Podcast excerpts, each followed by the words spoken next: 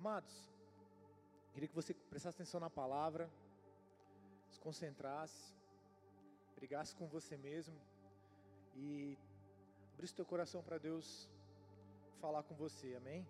Eu vou estar falando com você, mas Deus tem o poder de usar os homens.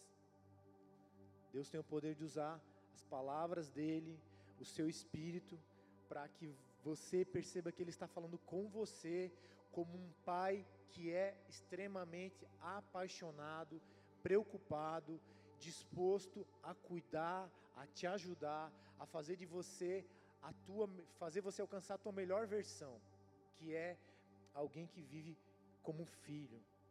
Amém. Vamos orar? Pai, a gente quer pedir nessa hora, Pai, que a sua palavra ecoe nesse lugar, transceda, ultrapassa nossas barreiras humanas, tanto as minhas como daqueles que ouvem, que a tua palavra, Senhor, seja vivificada pelo teu Santo Espírito, ministrada por mim, mas pelos, também pelos teus anjos, no espírito, na alma, no coração de cada um nesse momento. Que a gente saia daqui edificado, consolado, exortado, animado, fortalecido. Que a gente saiba e sinta que o Senhor nos ama, que o Senhor cuida de nós, que nós somos importantes aos teus olhos, preciosos aos teus olhos. Não importa, Senhor, se somos pecadores, bons ou maus, o teu amor é verdadeiro, o Senhor se importa, o Senhor tem poder para transformar, para mudar o caráter, para desfazer toda a obra do inferno e para nos transformar em filhos teus, porque o Senhor Jesus se manifestou por esses motivos, veio à terra como um homem para nos mostrar o seu amor, para revelar o seu poder e para estabelecer o seu reino que está ativo sobre essa casa, sobre as nossas vidas nesse momento, em nome do Senhor Jesus. Amém. Aleluia. Amados, a palavra de Deus, não uma, não duas, não dez, não cem vezes, ela compara nós homens como ovelhas, com ovelhas. Ela traz um entendimento, uma comparação, que existe uma relação entre os homens, mulheres também, e Deus, como se Deus fosse um pastor e nós fôssemos ovelhas. A Bíblia cita essa, essa dinâmica de ovelha e pastor, depende dentro da versão, 191 vezes. Então é algo que Deus quer e pode nos fazer compreender, amém? Nós somos comparados como ovelhas, nós somos vistos por Ele como ovelhas. E essa comparação, ela tenta fazer algumas coisas para que a gente entenda, para que a gente compreenda e para que a gente haja, viva, entendendo que nós somos dependentes de Deus. Nós somos necessitados de Deus. Assim como uma ovelha depende, precisa de um pastor. Nós vamos nos aprofundar um pouco nisso. Nós também, homens, somos dependentes, necessitados de Deus. A nossa existência depende 100% de Deus. Mesmo aquela pessoa que esteja aqui ou lá fora hoje falando, cara, eu não dependo de Deus. Eu sou forte, tenho saúde, os meus pais me educaram, eu tenho uma boa casa, eu tenho um bom emprego, eu não dependo de Deus. Ela só, na verdade, está equivocada. Ela não entendeu o que é a vida, mas ela depende de Deus. A nossa existência depende 100% de Deus, dos seus cuidados, da sua proteção, da direção e do alimento que Ele envia para nós. Uma ovelha, ela não vive sem um rebanho. Ela não vive sem um pastor. Uma ovelha, ela não vive sem um lugar de abrigo, sem um aprisco. Ela não vive sem uma família e sem um pastor. Não é da natureza de uma ovelha. Uma natureza, a natureza da ovelha é viver tudo isso que foi falado aqui. Ela não consegue ser ovelha se ela não estiver num rebanho, tiver um, um aprisco, um lugar de proteção, um lugar para passar o frio, um lugar para ser alimentada, um lugar onde o seu pastor aguarde, a proteja. Eu escrevi aqui em vermelho assim, ó, falar menos amém. Vai ser difícil, vocês me ajudem. O pastor, ele é cuidadoso, ele é carinhoso. O pastor, ele ama ser pastor. Ele gosta de cuidar das suas ovelhas. O nosso Deus é um Deus bondoso, um Pai amoroso. Pode sim existir pastores humanos, terrenos, que estejam talvez por obrigação ou por, por algum outros motivos, mas todo aquele pastor que foi chamado por Deus, separado por Deus, que aceitou o seu chamado, ele está debaixo de um fluxo de amor, de alegria. É difícil? Claro que é. Mas ele entendeu, ele teve a visão, a cosmovisão da vida eterna. Ele entendeu o amor de Deus pelo ser humano e ele falou: Sim, amém, Pai. Eu vou, assim como o Senhor cuida de mim, assim como outros cuidaram de mim, eu sim, eu aceito o teu desafio de cuidar dos meus irmãos. O próprio Senhor Jesus Cristo, ele se apresenta, ele se apresenta como, uma, como um cordeiro e também como um, pastor. Na Bíblia ele fala: olha, ele se apresenta como cordeiro, e em momentos ele se apresenta como pastor também. Não precisa abrir, não precisa botar no telão. Gênesis 22, muitos conhecem. O sacrifício de Isaac. Deus pediu para Abraão sacrificar Isaac. Foi só uma prova de fé. Deus não queria a morte daquele menino. Só que lá naquele momento, onde ele estava obedecendo até a última consequência, quando ele levantou seu, a sua faca para realizar o sacrifício do seu próprio filho. O anjo bradou: Não, não faça nada contra o menino. E a Bíblia conta que naquele momento ele olhou para o lado e ele viu no arbusto, preso num arbusto, um carneiro. E antes dessa palavra carneiro, o tempo inteiro está Isaac, o próprio Abraão, os servos de Abraão falando: Olha, Tamo, nós estamos indo sacrificar no monte que Deus mandou, mas cadê o cordeiro? Cadê o cordeiro? Cadê o cordeiro? Não tem cordeiro, não tem cordeiro. Mas a Bíblia fala que naquele momento apareceu um carneiro preso com a sua cabeça nos arbustos. E o Senhor já estava nos mostrando que o sacrifício verdadeiro é provido por Ele. Foi ali que Abraão falou: Deus é a minha provisão, Deus é, Deus é um Deus de provisão, é o famoso Jeová Jireh. Deus de provisão. Jesus, ele estava sendo representado nesse ato, nessa situação. Olha, sacrifício algum humano é compatível com aquilo que eu tenho. Eu vou prover o sacrifício. E foi assim, Deus proveu o sacrifício de um carneiro. O cordeiro é o bebezinho, a, a, ovelha, a ovelha bebê, seja macho ou fêmea, ela é chamada de carneiro, porque ela é um bebezinho. E era isso que era pedido como sacrifício naquele, naqueles dias. Só que quando a Bíblia mostra que havia um carneiro, o carneiro trata-se de um macho adulto, um macho experimentado, um macho que já está apto a agir como um adulto, fazer coisas de adulto. Então ele estava mostrando: olha, o meu filho vai vir como criança, mas quando ele estiver adulto, ele vai cumprir o, o, o perfeito e o verdadeiro sacrifício. Amém? Então nós vemos Jesus aqui como cordeiro, carneiro, perdão. Em João 1, 29, quando João Batista estava lá pregando e Jesus se manifestou, quando ele viu Jesus, ele falou: Olha lá, o Cordeiro de Deus que tira o pecado do mundo. E vocês talvez saibam ou não, Antes de Jesus, o sacrifício de animal, cordeiro, carneiro, ele era para cobrir o pecado. Como se essa Bíblia aqui fosse o nosso pecado, e o sacrifício cobria o pecado. Ele continuava ali, mas ele era coberto, ele não era retirado, ele não era anulado. Quando Jesus veio, ele exerceu um sacrifício diferenciado. O sacrifício de Jesus tira os nossos pecados. Ele não cobre, ele não passa uma maquiagem, ele não dá uma tampadinha. Ele tira. E Deus olha para a gente como se a gente não tivesse pecado. Ele nos olha com perfeição. Então Jesus apareceu como um carneiro para Abraão e ele aparece para João Batista como um cordeiro que tira o pecado do mundo. Amém? ainda em João 21, 15, do 15 ao 22, não precisa colocar, para a gente ir para frente aqui rapidinho. Quando Jesus ressuscitou e Pedro havia negado ele lá antes da crucificação, Pedro negou ele três vezes: Não, não conheço, não, nunca vi, não sei nem quem que é. Quando Jesus se manifesta ali ressuscitado, poxa, já fui, já fiquei três dias ali como eu falei que eu ia fazer, eu ressuscitei, eu estou aqui com vocês agora. E Jesus chama Pedro para o canto, foi dar um rolê com ele na praia, os dois caminhando. E Jesus fala: Pedro, tu me ama? Poxa, Jesus, eu te amo. E vocês conhecem a história, Jesus insiste: Tu me ama mesmo? Poxa, Jesus, eu te amo. Pedro, tu me amas?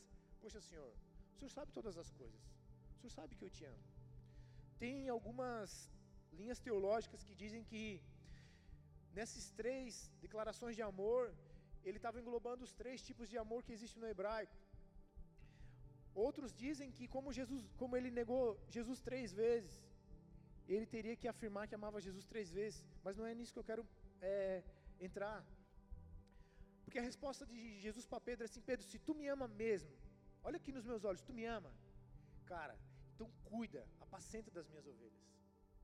Eu cuidei de vocês, agora, eu, agora chegou o momento de eu usar vocês, ou vocês me deixar ensinar vocês a cuidar.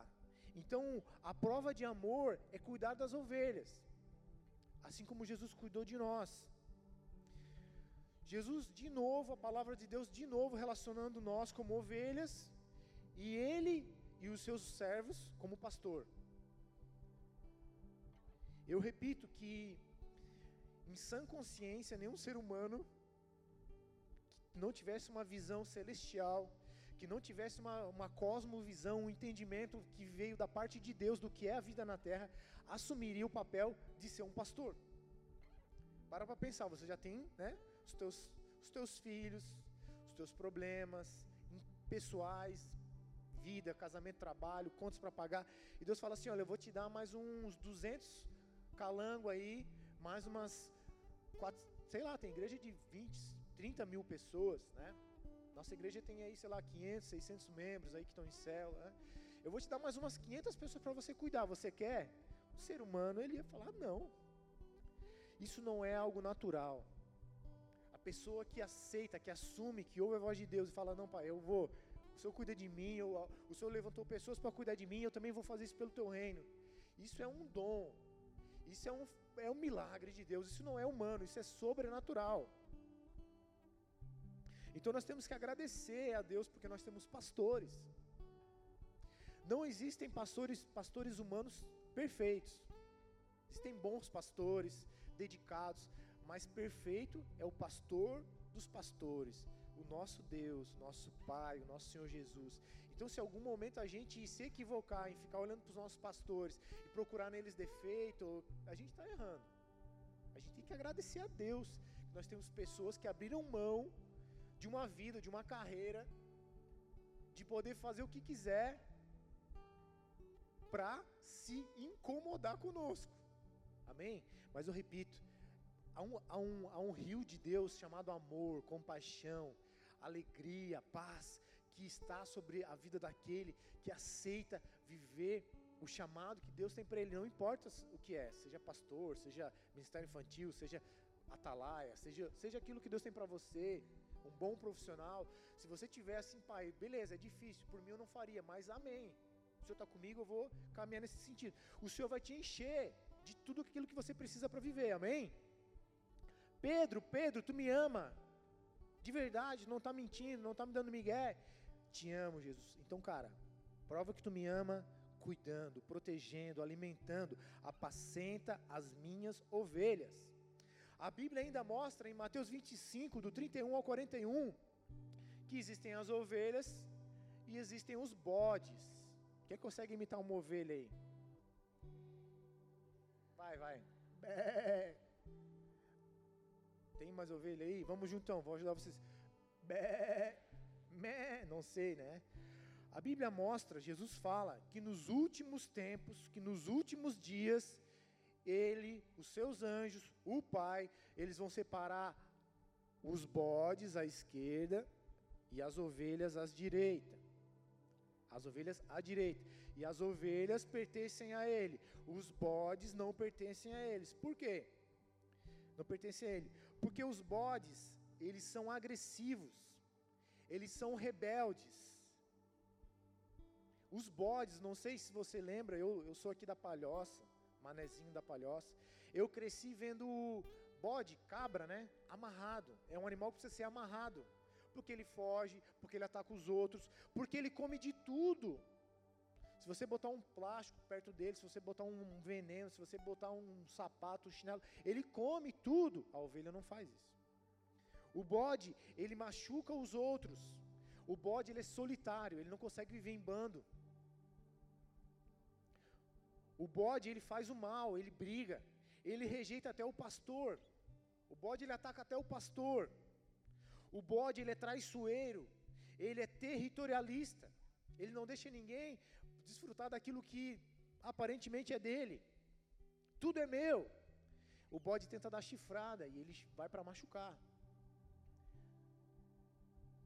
A ovelha não é assim.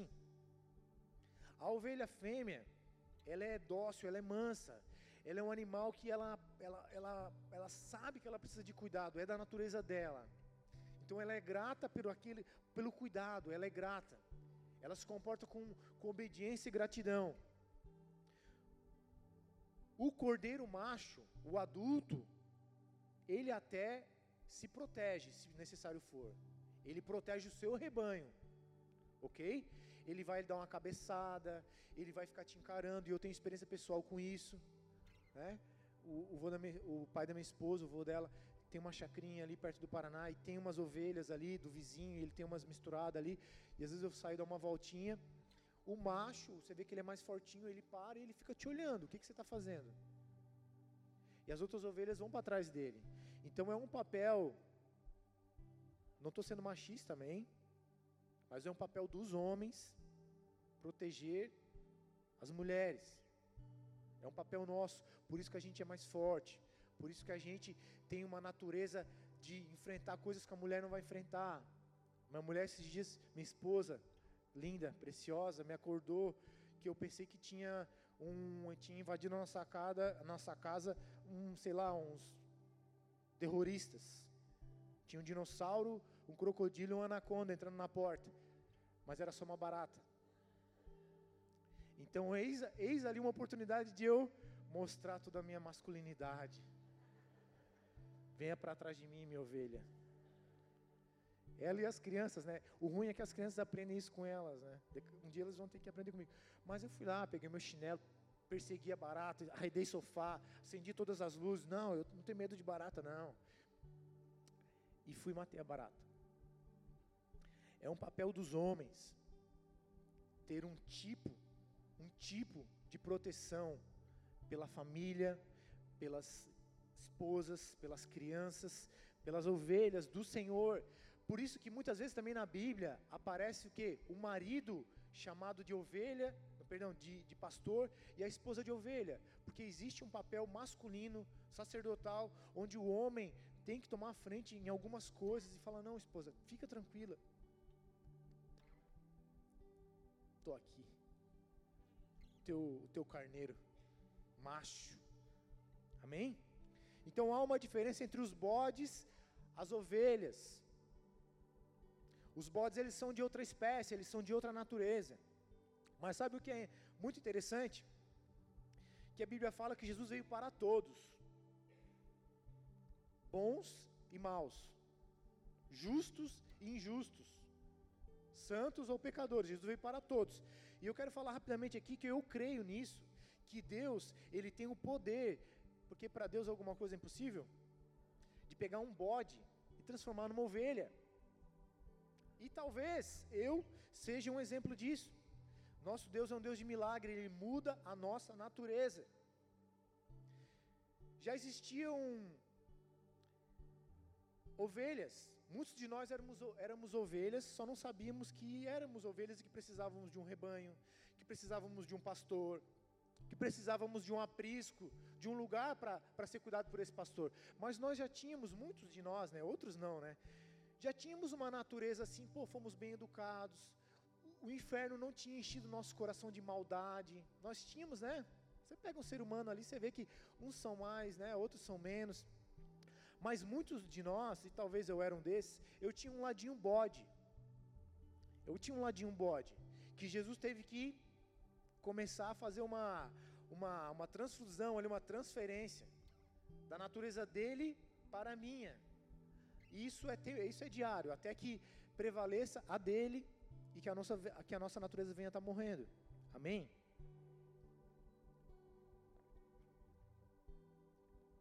Então talvez você possa estar nessa manhã se perguntando: Poxa, eu sou um bode ou sou uma ovelha? Para Jesus, tanto faz, nada é impossível. Eu não quero falar muito sobre mim, mas é bênção porque talvez você é, fez ou viveu ou convive com alguém que você, talvez eu falei que de bode ovelha você fala assim: "Ah, eu sou uma ovelha", mas a minha vizinha, nossa, o meu meu ah, o meu tio ele é um bode. Jesus não pode fazer nada por ele. Esse ali vai para a esquerda. Não, cara. Não, amado, não, amado, não é assim. Para Deus, nada é impossível. Para nós, sim. Mas onde Deus entra, Ele traz vida, Ele, ele tem o poder de nos levar ao arrependimento, Ele transforma o caráter, Ele faz o, o homem mais durão chorar, ficar de joelho, babar, tremer, e, e nisso Deus vai transformando. Eu tinha muitos defeitos, e um deles era um sofisma, uma mentira que eu acreditei, por, por aquilo que eu convivi, eu fazia um monte de besteira, para não falar caquinha, e eu bati no peito e falava assim: olha, eu não me arrependo de nada que eu faço. Eu era um bode nojento, eu não sabia. Porque eu prejudicava os outros, fazia mal para mim, fazia mal para o mundo, e eu falava: ah, sou o cara top, o que eu faço não me arrependo. Tive que me arrepender de tudo, tive que pedir perdão por tudo, e eu fiz isso. Conforme o Senhor foi me deixando conhecer quem Ele era, a presença dEle vai fazendo você lembrar de coisas que você fez. Fala, Senhor, me perdoa por aquilo, me perdoa por isso, não me deixa mais ser daquele jeito. A Bíblia fala assim, em Atos 17, se eu não me engano, que Deus, Ele não leva em conta o tempo da ignorância. Se eu e você a gente não sabia, não conhecia, Deus ele não leva em conta. Você veio para ele, ele fala: "Filho, beleza. Eu vou, eu vou tirar esse pecado, vou, vou apagar esse pecado. Eu não vou ficar lembrando disso porque você não, você era ignorante, você não sabia. Mas a Bíblia fala que agora, no nosso tempo e naquele tempo bíblico, ele chama todos a ouvir a sua mensagem e viver uma vida de arrependimento, de mudança de atitude. João, João pregava: olha, aquele que rouba não rouba mais, aquele que mente não mente mais, aquele que fazia isso não faça mais. Mas assim, ele fala: olha, produzam frutos dignos de arrependimento. Não é só entrar na igreja, ir para uma cela, comprar uma baita de uma Bíblia, botar uma roupa massa e falar agora eu sou cristão. Não, o, o, o reino de Deus é um reino de mudança, de arrependimento. O que há no céu, a nossa oração do venha o teu reino, seja feita a tua vontade, aqui na terra como é no céu, é algo diferente. É diferente. O, a, a terra, o mundo, Deus entregou aos homens, e os homens, né, vacilão, como a gente sempre foi, cede para o inferno, cede porque é errado, e a gente vai destruindo, é, estragando o plano perfeito de Deus. Só que Jesus veio para refazer, para desfazer o que precisa ser desfeito, e para trazer de volta a capacidade do homem falar assim: olha,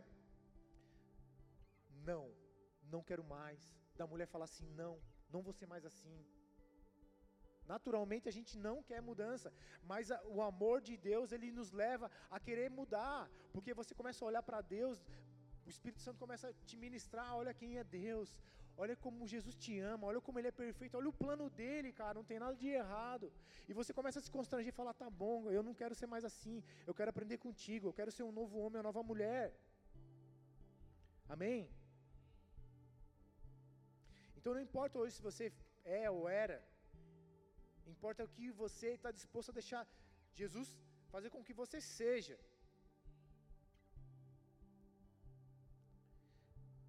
O Salmo 23, eu não vou ler, no final a gente fala sobre ele, mas você vê Davi trazendo talvez o melhor exemplo desse relacionamento, dessa dinâmica de uma ovelha de um pastor, trazendo para um âmbito espiritual, um homem que conhecia Deus, um homem que amava Deus, que sentia a presença de Deus, um homem que veio do lixo para o luxo, um homem que cuidava de ovelhas, ele entendeu essa dinâmica do Deus perfeito, poderoso, falando: Olha, você é minha ovelhinha, eu vou cuidar de você, porque ele também cuidava de ovelhas.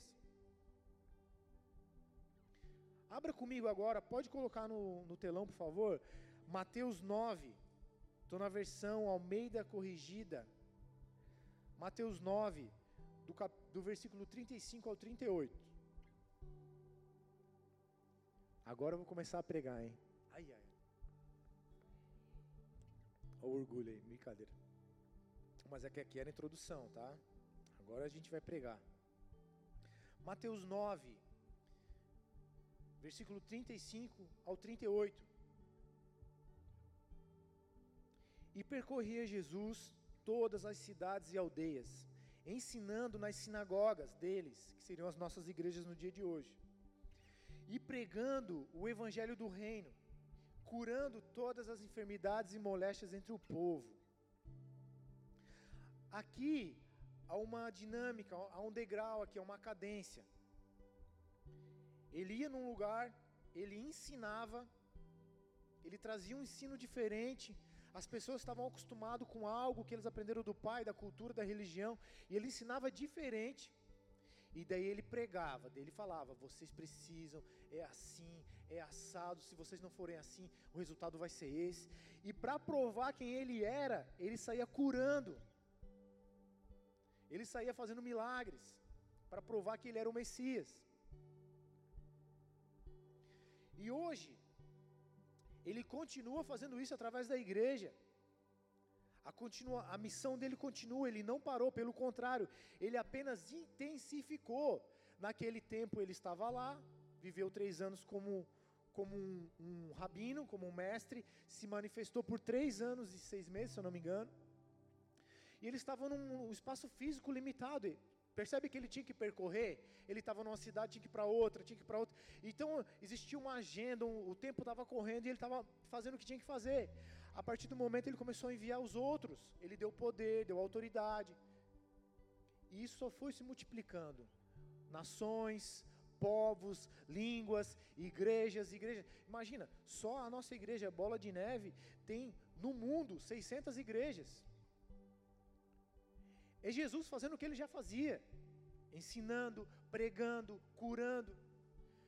Assembleia de Deus, igreja quadrangular, igreja maranata, qualquer igreja, amados, que leva a sério a palavra, a aliança e se submete ao Pentecostes, a, a, liber, a liberdade que o Espírito Santo tem que ter nas nossas vidas e no púlpito e na igreja, é uma igreja que serve ao Senhor.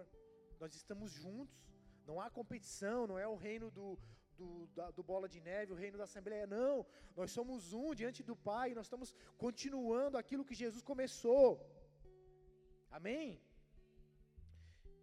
Percorria Jesus todas as cidades e aldeias, ensinando nas sinagogas deles e pregando o evangelho do reino e curando todas as enfermidades e moléstias entre o povo. No 36. E é aqui que é a nossa pregação. E vendo Jesus, a multidão teve grande, grande compaixão deles. Por quê? Porque eles andavam desgarrados e errantes, como ovelhas que não têm pastor. No 37. Então disse aos seus discípulos: A seara, a colheita, realmente é grande, mas são poucos os ceifeiros, são poucos os trabalhadores. Roguem, orem ao Pai, orem ao, a Deus, ao Senhor da seara para que mande ceifeiros, a sua seara, trabalhadores, líderes, pastores. Aqui no 36 ele nos compara como ovelhas, e no 37 ele nos compara como uma lavoura, como uma colheita, como algo que foi plantado, semeado e começou a crescer, e existe um, um ponto certo para ela ser colhida, trazida para perto do Pai. Amém? Ninguém vem para Jesus de uma hora para outra coisas vão acontecendo, você conhece alguém, você ouviu uma palavra lá quando você era criança, o teu avô, a tua avó, você ouviu uma mensagem aqui, outra ali, e o Senhor semeou, o Senhor regou, e você veio crescendo, até o momento que o Senhor falou: hoje é o dia, hoje eu vou te colher, vou te trazer para perto de mim, vou te guardar no meu celeiro, e agora você é meu, e agora você vai viver e caminhar comigo. No 36 ele diz assim: teve grande compaixão deles, vendo a multidão, vendo o mundo, porque andavam desgarrados, errantes, como ovelhas que não têm pastor. Amados, uma grande e a talvez a principal característica de Jesus como Deus, como Filho de Deus, é o seu grande amor, é a sua gr grande compaixão. Você vai ver Jesus chorar algumas vezes na Bíblia. Você vai ver Jesus chorar porque Jerusalém não entendeu o que ele estava fazendo, porque Jerusalém rejeitou, o povo dele rejeitou ele, e ele chorou, porque eles não entenderam o que estava acontecendo, era a chance, era a única, a última chance. Deus ele não vai mandar nada superior a Jesus para mim e para você. Tudo que eu preciso, tudo que você precisa, já está em Jesus. Ele é o método, ele é o caminho, ele é o sistema, ele é a porta para você entrar e viver algo novo. E o nosso Deus, ele se manifesta em compaixão. A compaixão é quase que a mesma coisa que misericórdia. É você olhar para alguém e você sentir um, um poderoso amor, uma poderosa vontade de fazer algo por essa pessoa. Você se mover interiormente ao ponto de aquilo gerar uma atitude. A compaixão não é só ver e ficar, ai, tadinho, tadinha dela, ai, coitado, tchau, vou embora. A compaixão leva uma pessoa a orar, a agir, a se doar, a compartilhar aquilo que Deus deu para ela, seja o que for, seja uma sabedoria, seja uma capacidade, seja recurso, bens. O amor verdadeiro, a compaixão faz o ser humano dar frutos. E Jesus ele deu os seus frutos pela compaixão que ele tinha por mim, por você, por aquele povo. Ele entregou tudo o que ele tinha, inclusive a sua própria vida. Vocês estão aqui? Quem está com sono? Por que, que ele tinha grande compaixão? Porque não, eles andavam desgarrados, errantes, como como o quê? Como ovelhas que não tem pastor. Uma ovelha desgarrada é uma ovelha que por algum motivo ela se perdeu,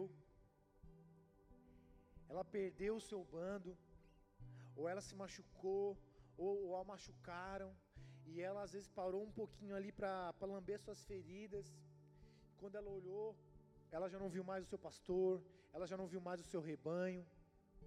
Só que a palavra de Deus diz que Jesus é um, um tipo de pastor que ele, se ele tiver 100 ovelhas, ele deixa as 99 num cantinho, protegidas, e ele volta para buscar aquela única. No meio de 100, no meio de um milhão, no meio de um bilhão, você é importante e precioso para o nosso Deus e para o nosso Pai. Ele não te quer desgarrado, Ele te quer agarrado a Ele, Ele te quer incluído nos planos, nos projetos que Ele tenha sobre a tua vida, sobre a igreja, sobre a terra. Aleluia. Amém, Senhor. Glórias ao Senhor, Pai. Amém. E o que acontece? Talvez nós andávamos lá desgarrados, né? Não sei nem que eu sou ovelha, eu não sei nem porque eu estou vivo. O, o meu artista favorito diz que eu tenho que ser assim. O, o, a pessoa que eu sigo lá no YouTube, no Instagram, diz que eu tenho que ser assado.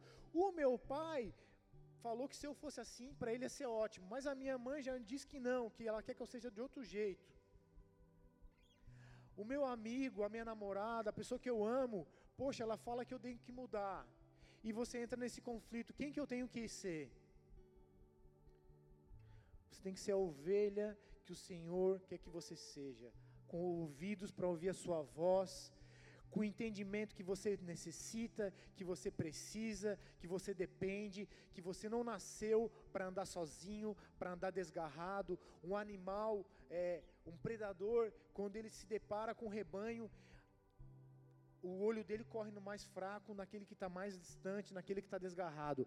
Ele procura o fraquinho, o doente, aquele que ficou para trás, para ele atacar. E o Senhor não te quer para trás, o Senhor não te quer doente, o Senhor não nos quer doente, o Senhor não te quer sozinho, o Senhor te quer no meio, porque ali no meio vão ter, além do pastor, vão ter carneiros. Carneiros que vão fazer um, um paredão e vão se posicionar. Mas também vão ter ovelhas que vão começar a gritar: bé, bé, bé, que são as nossas mulheres em oração, fazendo um barulho no mundo espiritual, para botar para correr o inimigo. Não existe, amados, eu vou falar para vocês com muito temor e com respeito. Você faz o que você quiser da tua vida, mas não existe a possibilidade de você viver bem com Jesus nessa terra se você não estiver inserido num rebanho, no rebanho de Deus, vivendo com um pastor, vivendo com os irmãos. Vai ter uma ovelhinha mais cheirosa, vai ter uma ovelhinha mais fedida, vai ter uma ovelhinha chata, mas vai ter uma ovelhinha legal, gente boa. O Senhor não te quer desgarrado, Ele tem compaixão de mim e de você, porque antes nós andávamos desgarrados, mas não é o tempo de andar desgarrado. Ah, eu não preciso de igreja, é mentira do inferno. Se você quer viver como filho de Deus, se você quer ser guardado por Deus, se você quer ser salvo, se você quer ser útil, se você quer ser bênção nessa terra, claro que você precisa de uma igreja, você não é super-herói.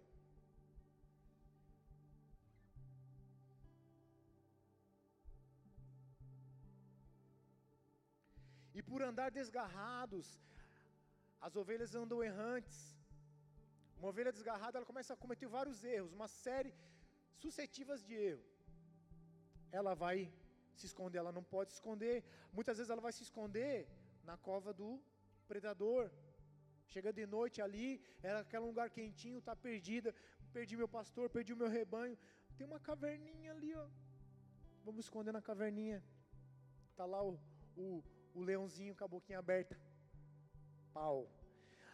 A ovelha passa muito tempo sozinha, ela começa a gerar naturalmente um senso de, de independência. Passei hoje sozinho, deu tudo certo, não aconteceu nada. Eu acho que eu posso sim viver sozinho. Eu não fui hoje no culto, não fui ontem no culto, não vou amanhã no culto, mas está tudo bem, porque eu, eu eu tenho o Espírito Santo, e eu conheço a palavra de Deus. Amados, um, dois, três, até vai, mas vai chegar o dia que você vai tomar uma rasteira. Vai chegar o dia que vai brotar dentro de você uma natureza que não é a de Deus, que é a natural, humana, adâmica, que vai te começar a prevalecer mentiras, enganos.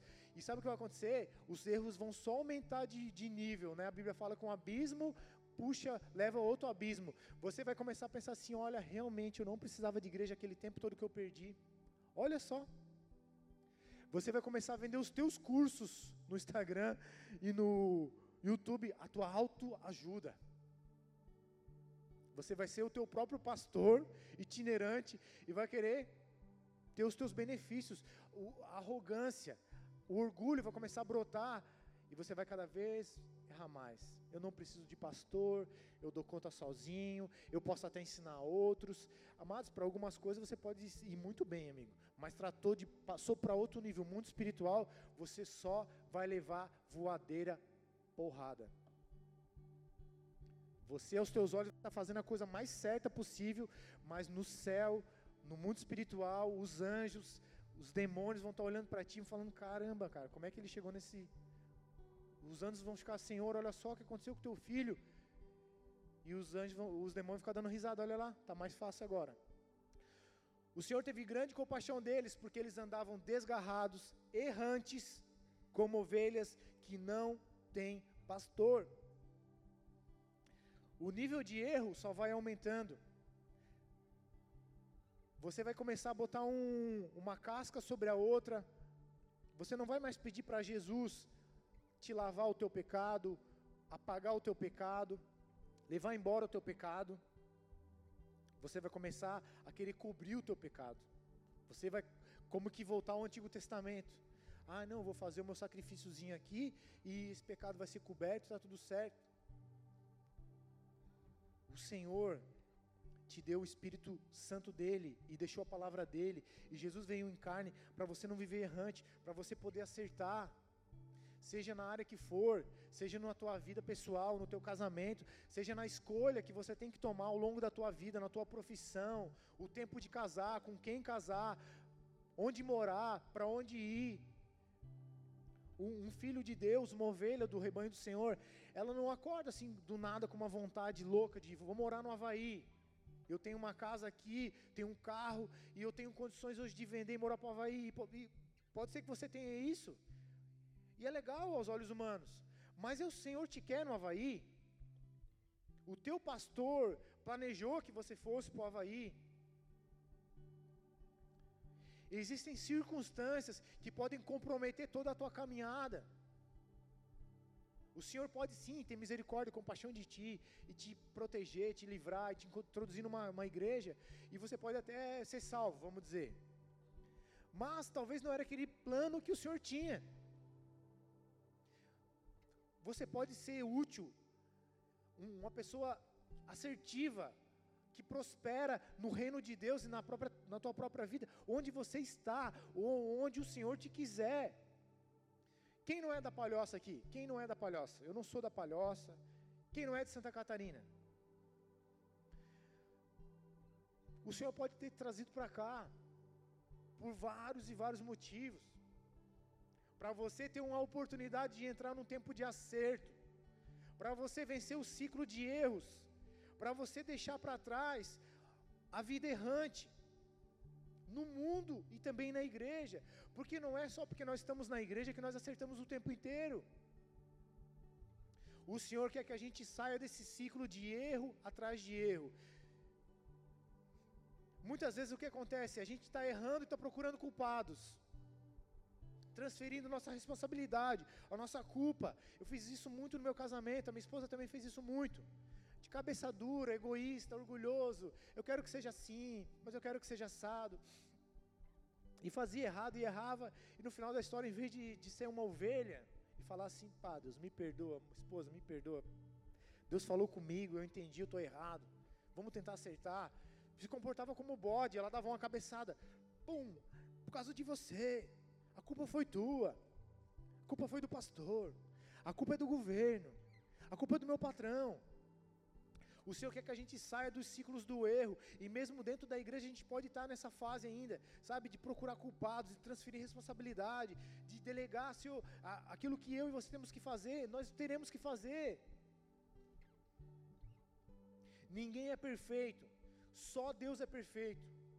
Os nossos pastores, por mais bênção que eles sejam, e eles são, são pessoas boas, admiráveis se não, se não bastasse a unção de Deus, quem não conhece eles, conviver com eles, são pessoas boas, cara. São pessoas que, se eles não fossem pastores, eles deviam ser pessoas que iam dar muito certo, porque eles têm um coração bom. Mas além disso, o Senhor os trouxe para pastorear a nossa vida, a nossa igreja. Mas mesmo assim, eles não são perfeitos. Mas existem dois aspectos que levam o ser humano à perfeição, e eu quero que você preste atenção nisso, por gentileza. A Bíblia diz que o amor é um vínculo com a perfeição. Se você se deixar Deus te amar, se encher desse amor, aceitar o mandamento que é amar a Deus, que é amar o próximo, você vai começar a trilhar um caminho de acerto, de, de aperfeiçoamento como homem e mulher. O amor nos leva, ele é um vínculo com a perfeição proposta por, pelo Pai. Porque a própria palavra diz que Deus é amor, por, esse, por isso ele é perfeito. Os mandamentos de Deus são amar a Ele e o próximo. Amém? A, a Bíblia nos dá uma outra dica em Tiago. O caminho da perfeição é o amor.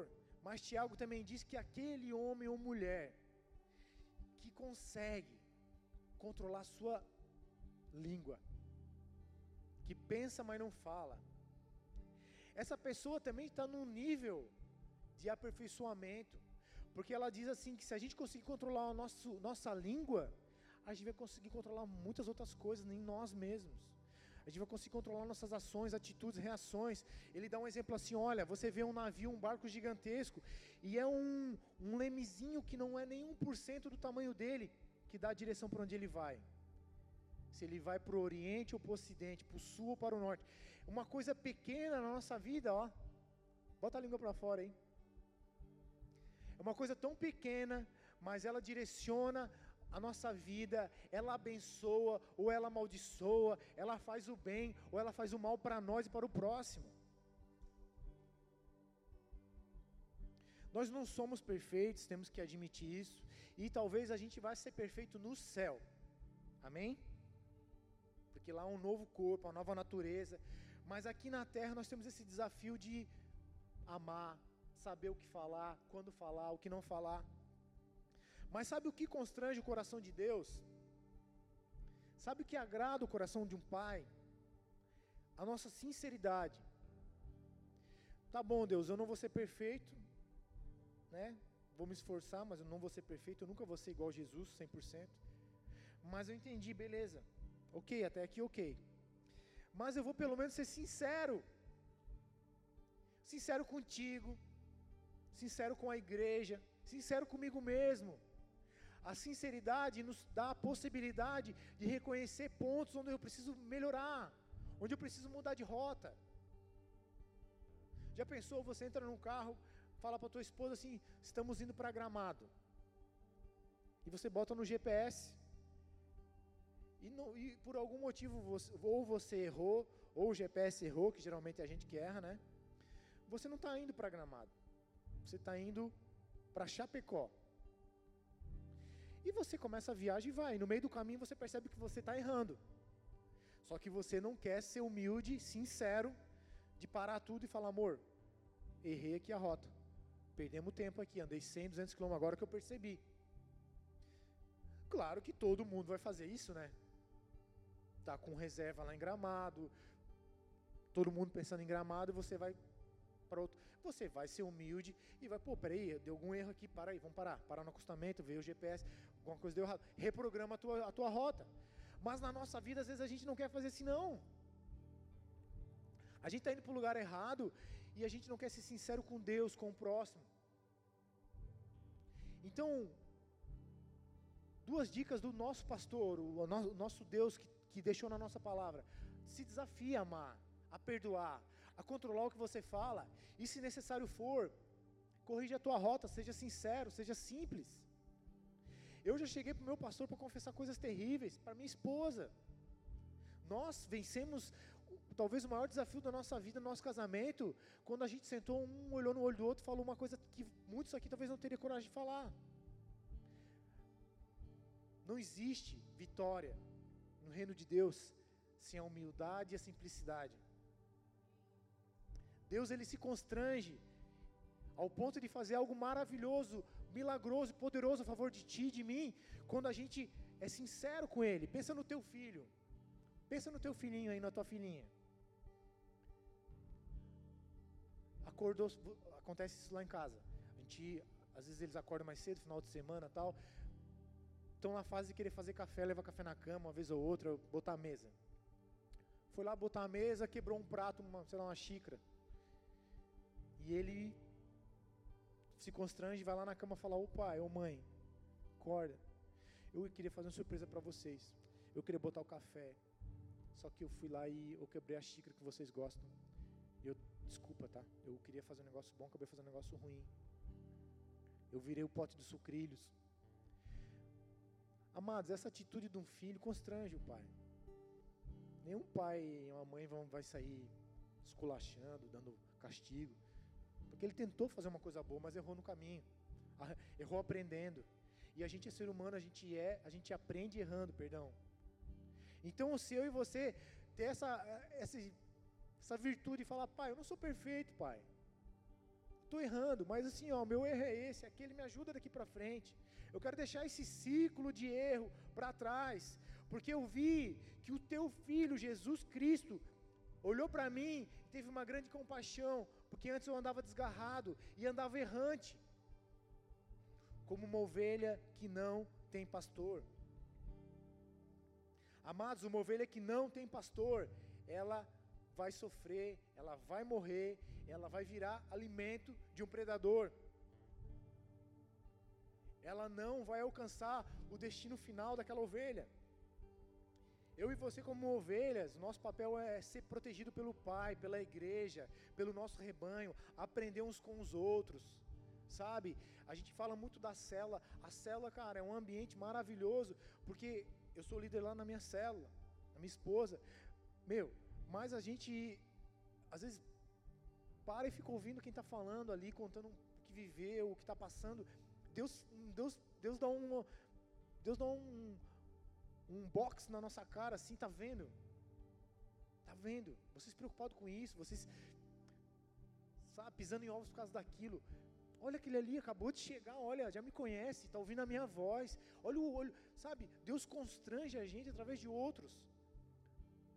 E pode ter certeza que vocês, na dinâmica de vocês, ovelha, com nossos pastores e pastores, Deus usa vocês também para amar, para abençoar, para trazer um. Quantas vezes vocês chegam com testemunho, pô, pastor, cheguei na igreja, cheguei assim, ô pastor, olha só, agora eu estou assado, parei com isso, venci aquilo, pô, a minha casa deu certo agora, o meu trabalho desenrolou, estou pagando as minhas contas, estou saindo da dívida, eu e minha esposa estamos bem, amados, isso é uma recompensa para um pastor. É uma recompensa para os teus pastores. Imagina para Deus, que te ama num nível superior, indescritível. O Senhor, Ele te vê e Ele se alegra extremamente em ver você acertar.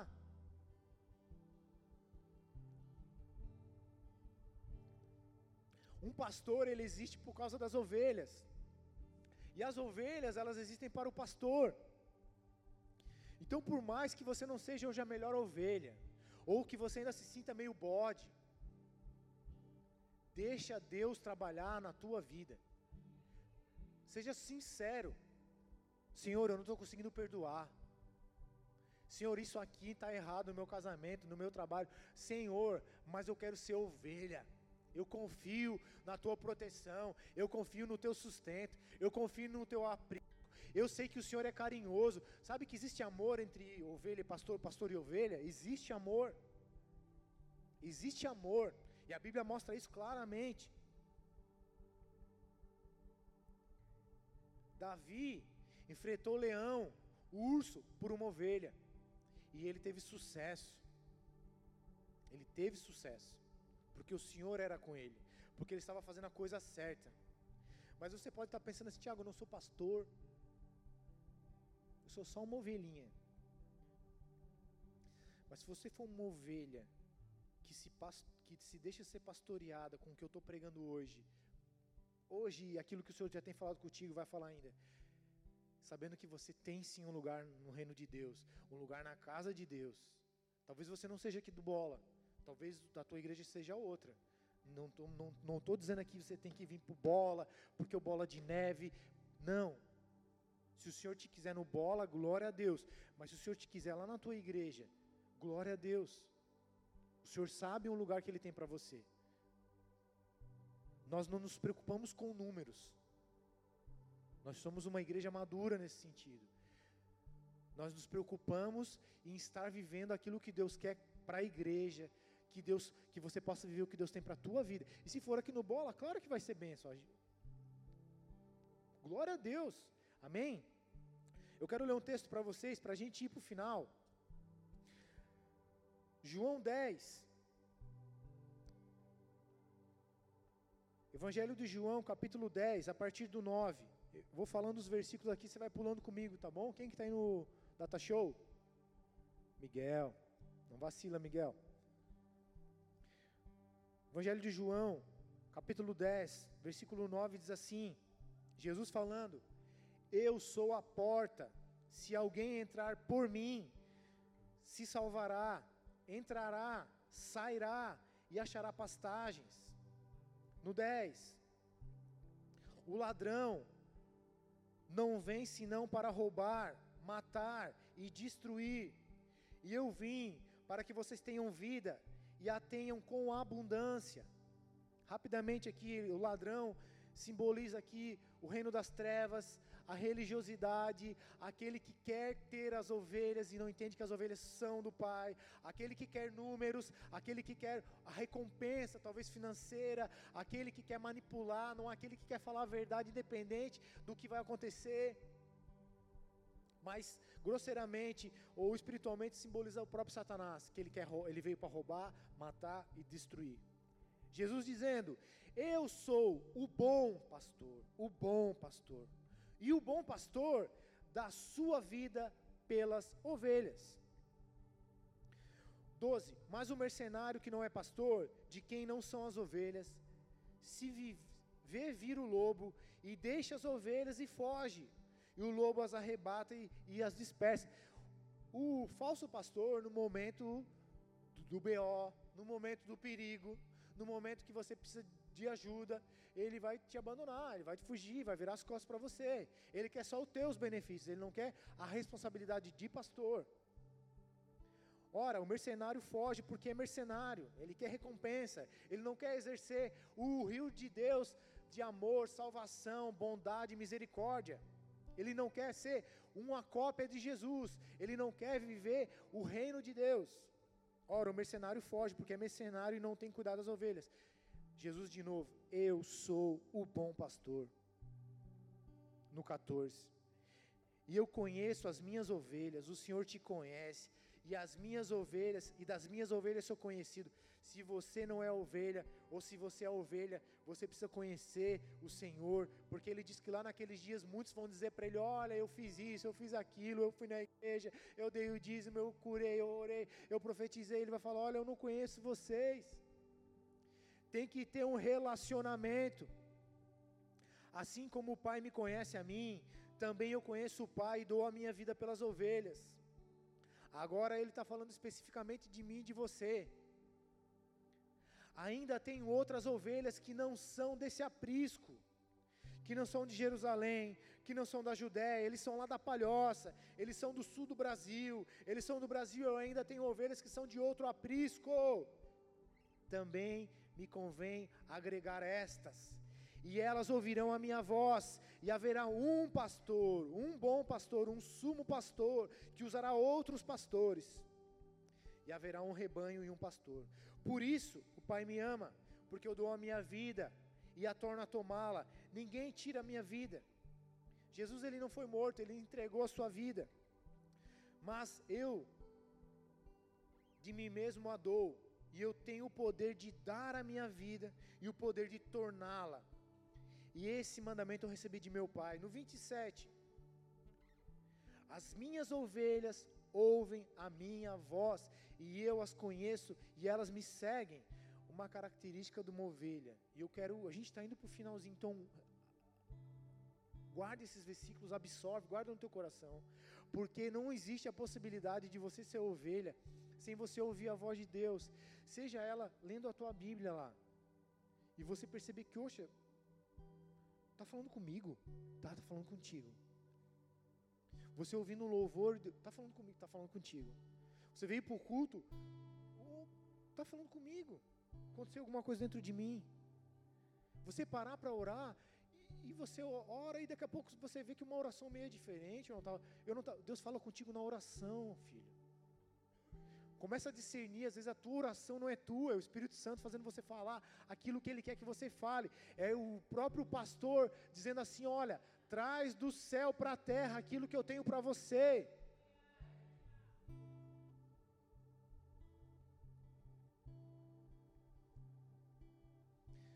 Semana passada, retrasada, nós vamos ser breves, amém?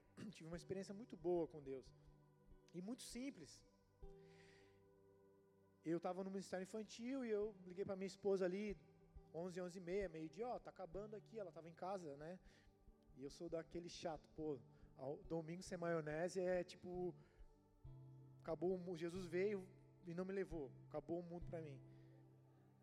Houve o arrebatamento e eu fiquei, é domingo sem maionese. Criação, né? Minha mãe cozinhou sempre muito bem. E eu deu, já dei o feedback para ela, ó, oh, tô, tá terminando aqui, o que, que tem para o almoço? Ah, não sei o que. Eu fui embora indo, né, eu com os meus filhos, e eu já fui no caminho, pô, como assim não sabe o que tem para almoço? Tem que ter maionese, né? Tem que ter maionese, pode ter uma macarronadinha com espaguete, alguma coisa.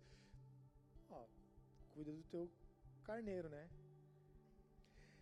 E daí no meio do caminho eu fui, não, mas eu tô decepcionado.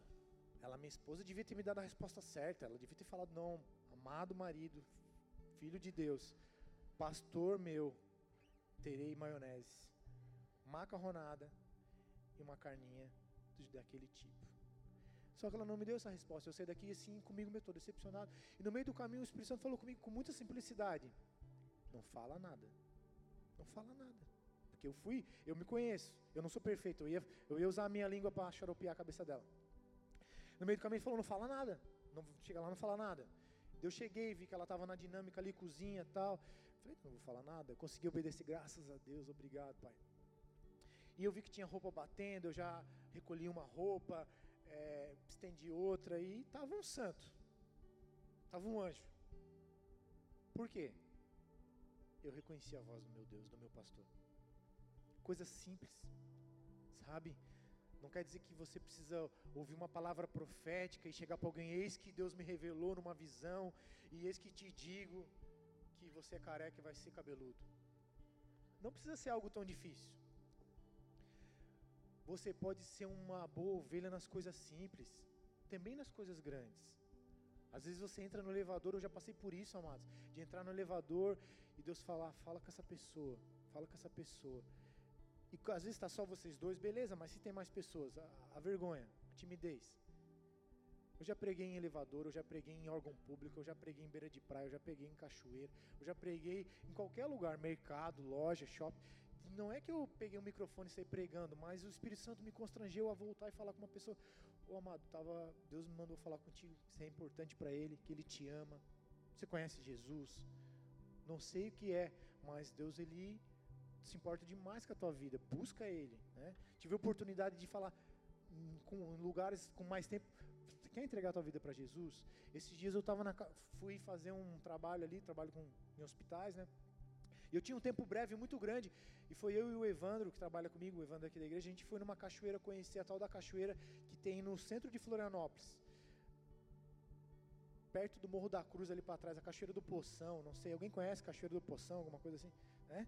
Tem ali, pô, ninguém quase sabe. Eu falei, vou lá conhecer essa cachoeira, botei no GPS. Chegou eu e ele lá, de calça jeans, tênis, tudo, só olhamos a cachoeira tal, não sei o quê. Como chegou um rapaz. Chegou um rapaz tal, ficou batendo foto. Ah, não sei o quê. Blá, blá. Ele também era a primeira vez que ele estava lá. E a hora que eu comecei a ir embora, o senhor voltou para falar com ele. E eu dei aquela parada ainda assim, puxa, será mesmo que é Deus, né? Se for eu, não preciso, eu não quero voltar. Mas fiquei naquela, vai que é Deus querendo falar com o cara, né, meu? Eu voltei, perguntei o nome dele, Lucas. Meio, eu, muito meio sem jeito mesmo. Eu vi que ele estava batendo foto. Falei, amigão, você quer que eu bata uma foto tua? Bati uma foto para quebrar o gelo, ele na cachoeira. Como é que é o teu nome? Lucas? Lucas, eu voltei, cara, porque Deus mandou eu voltar para falar contigo, dizer que Ele te ama, que Ele se importa com você, que você é importante para Ele. E falei algumas coisas ali para ele, breves, e dei tchau e fui embora. E eu e você, a gente pode ser muito útil. Você não precisa ser pregador de púlpito, você pode ser pregador aí onde você anda. Você pode ser um instrumento poderoso do amor, da verdade do reino, porque isso é a verdade. É, não é a verdade do bola, é a verdade de Deus, é a verdade de Cristo. O mais pecador, o pior bode agora, é, é precioso aos olhos de Deus. Deus ele tem o poder de trazer um bode para perto, e nesse trazer para perto ele já começa a mudar, o chifre já cai, a natureza brigona, diabólica já vai. Na presença de Deus tudo cai por terra. Por isso o Senhor quer nos trazer para perto, e a palavra dele diz que nós somos transformados de glória em glória. Quando você tem a tua experiência pessoal com Deus, a glória dele vem e ele te transforma. Você deixa de ser o filho do ciclano, da fulana, que só fazia assim, que só fazia assado. Você começa a ter uma natureza de Deus, você começa a ser uma ovelha que tem prazer em estar junto do teu pastor. Amém, igreja? Abra no Salmo 23.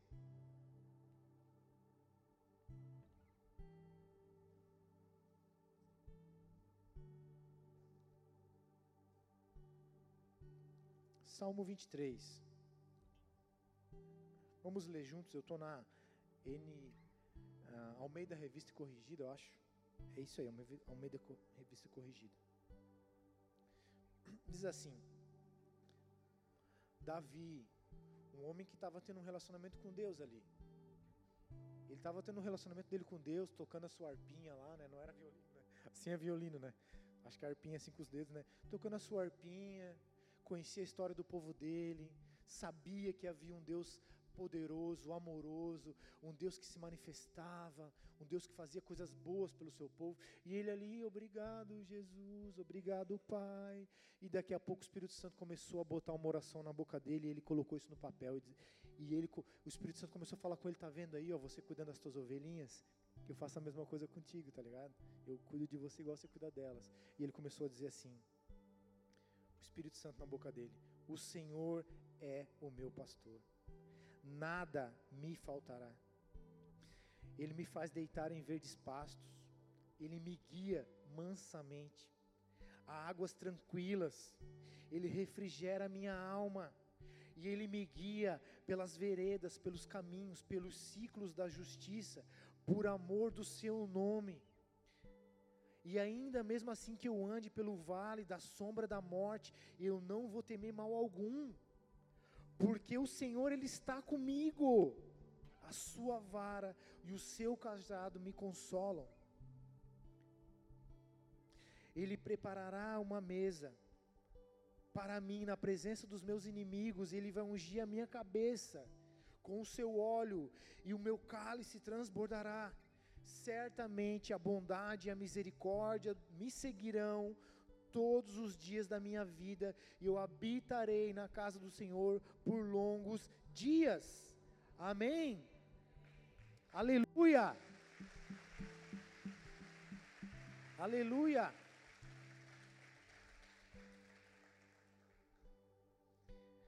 Nesse salmo ele, ele traz essa dinâmica, essa, essa, essa cosmovisão do pastor das ovelhas, de Deus e dos seus filhos, do pai dos seus filhos, de Deus e do seu povo. Só que se você quiser ver no 22, um salmo, de, um salmo antes, depois você vem em casa, salmo 22, desde salmo 22 salmo 23. No salmo 22 ele se mostra como ovelha, como sacrifício. Conta a história da crucificação, mil anos antes de acontecer ele mostrando como ele ia sofrer, que foi levado como, um, como, uma, como uma ovelha muda para ser.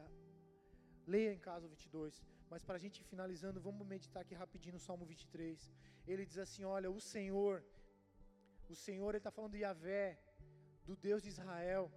O Senhor é o meu pastor, não é exatamente Saul, Saul é o rei, mas o Senhor é o meu pastor. Não é o meu influência digital, não é a, o governo, não é a moeda, não é pandemia, não é o dólar, o euro, não é, não é, não são as minhas emoções, é o Senhor que é o meu pastor, eu vou seguir Ele, eu vou tomar atitudes com base naquilo que Ele tem para mim. E se eu fizer isso, se eu fizer isso, nada me faltará. E o que acontece hoje, eu e você somos ovelhas e tem faltado muita coisa, por quê? Porque a nossas, o nosso pastor às vezes não tem sido o Senhor tem sido as emoções, tem sido as notícias, tem sido as nossas reações. A palavra não erra, se ele está dizendo aqui, olha, o Senhor é meu pastor e nada me faltará, é porque ele tem desfrutado do pastoreio do Espírito Santo. Ele olha para a palavra, por mais dura que seja de engolir, ele fala: caramba, eu que estou errado, a palavra está certa. Ele não fica negociando com a palavra, não, mas é que às vezes não quis falar bem isso. Era para Davi, era para João, era para José, era para era para todo mundo, menos para mim. Se tem faltado hoje algo na tua vida, ovelha do Senhor, o Senhor não quer deixar faltar. O Senhor ele quer nos pastorear. E às vezes pode ter faltado paciência, amor, vontade de estar na presença dEle, vontade de fazer algo de bom, vontade de trabalhar. Às vezes tem faltado para você a disposição, a vitalidade que todo ser humano precisa. Porque eu vou te falar uma coisa: você pode ser um homem ou uma mulher e está tudo bem. Cara, as contas estão em dia, estou com saúde, estou morando bem, casado bem, vivendo bem. Ótimo, maravilhoso. Mas se você pega uma pessoa que não tem nada disso, que está mal em todas essas áreas, mas ela tem um, uma intimidade com o pastor, se ela, ela tem o conhecimento de quem é Deus na vida dela, se ela tem experiências com o Espírito Santo, ela te deixa no chinelo ela está vivendo algo muito superior. O Senhor quer assim que não falte nada. O Senhor não tem prazer. O que o Senhor ganharia deixando faltar para ti alguma coisa? Alimento, sustento, proteção, saúde. Não, o Senhor não tem prazer nisso. Mas se você tiver isso tudo e ainda tiver o maior presente, que é poder confiar, poder chegar, planejar, está indo no carro brabo, brigar com a esposa, ah, vou dar um esculacho nela, não tem maionese, e no meio do caminho ele, ele te pastorear, não fala nada, filhão, tu é um xarope também, tu erra um monte, queria na tua cara, e você, cara, foi um dia, desculpa falar cara, a minha igreja, mas foi um dia maravilhoso, nós tivemos um, um, uma atmosfera de amor diferente na nossa casa, tinha maionese, ela fez, ela fez a maionese, uma das melhores do hemisfério sul. Fica a dica. Quem já comeu sabe. Às vezes tem te faltado, sabe o que? Capacidade de, de, de, de, ler, de perceber, de discernir o que está acontecendo na tua vida, qual que é a mudança que você precisa ter para que o céu alcance a tua, essa área da tua vida. Existe um lugar chamado o centro da vontade de Deus. Às vezes você está ali na periferia. Ah, mas eu já venho para a igreja. Mas eu já dou o dízimo. Eu tenho, eu tenho 17 Bíblias, uma de cada versão. Eu estou no propósito tal do fulano. Eu estou. Eu, amados, mas existe um lugar onde o Senhor te pega sozinho, uma ovelha só, é você e ele naquele momento, e tudo muda, e tudo vai cair por terra. Você pode estar viúvo, você pode estar divorciado, você pode estar endividado, você pode estar doente, mas existe um aprisco, existe um lugar onde o pastor te traz para perto e o teu coração encosta no dele, e tudo muda, você esquece de tudo, você começa a se preocupar com outras coisas, e você ainda dá uma oportunidade para ele para te ajudar a resolver essas coisas que são terrenas. Amém? O Senhor é o meu pastor e nada me faltará. Me faz deitar em verdes pastos e me guia mansamente por águas tranquilas. O Senhor tem um caminho para trilhar com você. Ele refrigera a minha alma. Eu estou tribulado, eu estou preocupado, eu estou esgotado, eu estou estafado, eu não aguento mais a minha esposa que não faz a maionese na hora que eu quero, eu não aguento mais, eu tenho 12 filhos e não consigo pagar as contas, eu não aguento mais, o pastor pregando, o Tiago pregando, eles são tudo um chato, eu não aguento mais. Mas o Senhor, Ele te leva a ter refrigério na tua alma. Porque é fato, se você vier, vier, vier, vier, vier para a igreja e você não tiver um contato pessoal com o teu pai, com o teu Deus, com o teu pastor, o, Deus verdadeiro, você vai se estafar, você vai falar uma hora, o que eu estou fazendo na igreja? Nossa, aquela igreja, de novo naquela igreja. De novo naquela igreja. O Senhor quer ter intimidade conosco, Ele quer que a gente conheça a Sua voz, Ele nos conheça pessoalmente. E você vai ter refrigério para a tua alma. O refrigério é você estar tá no meio do deserto, 40 graus e ligar um ar-condicionado, te fechar num, numa cabana com ar-condicionado. É o que todo mundo quer, é o refrigério. Ele vai te guiar por, por pastos verdejantes, nutritivos. Ele vai nutrir, Ele vai te, te sustentar, Ele vai fazer você ter forças. E mesmo que você ande pelo vale da sombra da morte, por um período de dificuldade, de escassez, de pobreza, de doença, de miséria, de falência, você não vai temer mal algum, porque tu estás comigo, tu vai poder dizer, Senhor, tu estás comigo. Se eu morrer hoje, eu morri e eu sei para onde eu vou. Ainda que eu ande pelo vale da sombra da morte, não temerei mal algum, porque eu sou a ovelhinha de Jesus e Jesus está comigo, e a sua vara e o seu cajado me consolam. A vara, ela é, ele vai atrás batendo nas ovelhinhas ali, né? Por aqui, por ali. Eu estava me desgarrando, ele foi lá, opa, por aqui, por aqui, vai por aqui. Aí tem lobo, aí tem uma cova, aí você cai, aí você vai se machucar. Não, não, não. A varinha vai por aqui. E mesmo quando você for teimoso, ele pega aquele cajado, que é um, uma madeira com uma, com uma curva na ponta, e ele vai te puxar pela patinha, ele vai te puxar, ele vai te puxar. O Senhor tem uma vara, tem um cajado de amor sobre você. Ele está ali, vai para cá, cara, acorda para a vida. Se desgarrou, está errando. Eu vou pegar, agora eu vou ter que usar o cajado, tá? Pega na patinha. A, a, a dinâmica do pastoreio fala que muitas vezes o pastor ele pega a ovelha e ele ainda traz no colo. Você não está aguentando, você está teimando muito, então eu vou te pegar no colo. E existe ainda uma dinâmica que se ouve falar que quando a ovelha é muito, mas muito, mas muito teimosa, ele tem que dar uma machucadinha na pata para ela parar de fugir para onde ela vai morrer. Tomara que o Senhor não precise fazer isso conosco, amém? E daí ele fala no 5 assim, Salmos 23, versículo 5: Prepararás uma mesa perante mim na presença dos meus inimigos. O mundo espiritual está tentando nos destruir, mas o Senhor prepara um banquete para você sentar com Ele.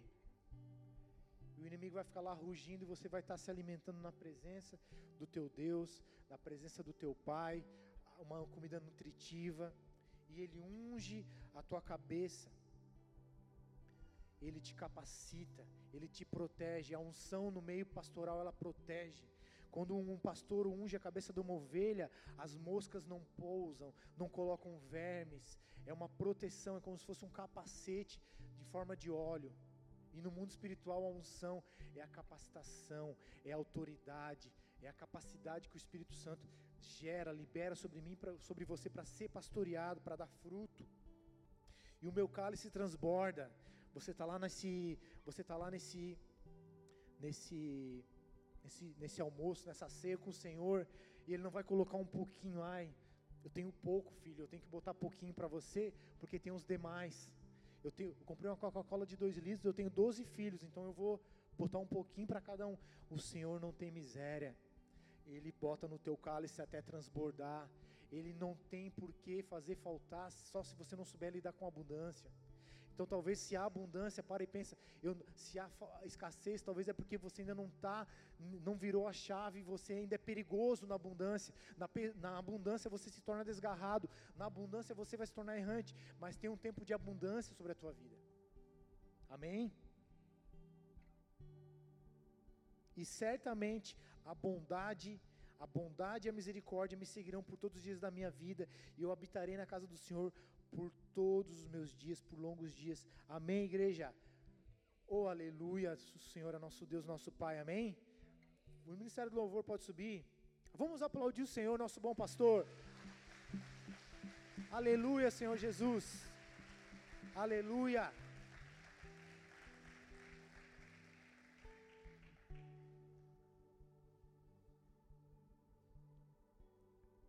A igreja, a nossa igreja hoje, ela tem um pastor e tem uma pastora. Isso é um dom. Existe muita renúncia para que essa igreja hoje esteja onde ela está. Isso não é natural. Isso é o poder de Deus, o amor de Deus direcionados para nós.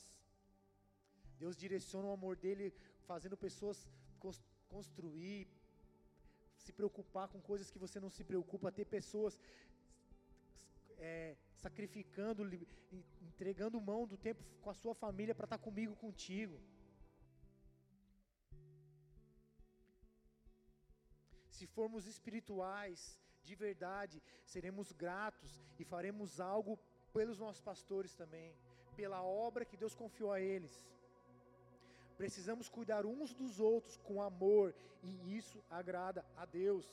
Temos Jesus Cristo através do seu Santo Espírito e da sua santa palavra e também da sua igreja, nos pastoreando, o nosso fiel, poderoso pastor. Talvez você precise mandar uma mensagem para o pastor e para a pastora e eles demorem um minuto, dois para te responder, ou talvez você queira um horário pessoal com eles e não dê bem naquele dia, ou demore.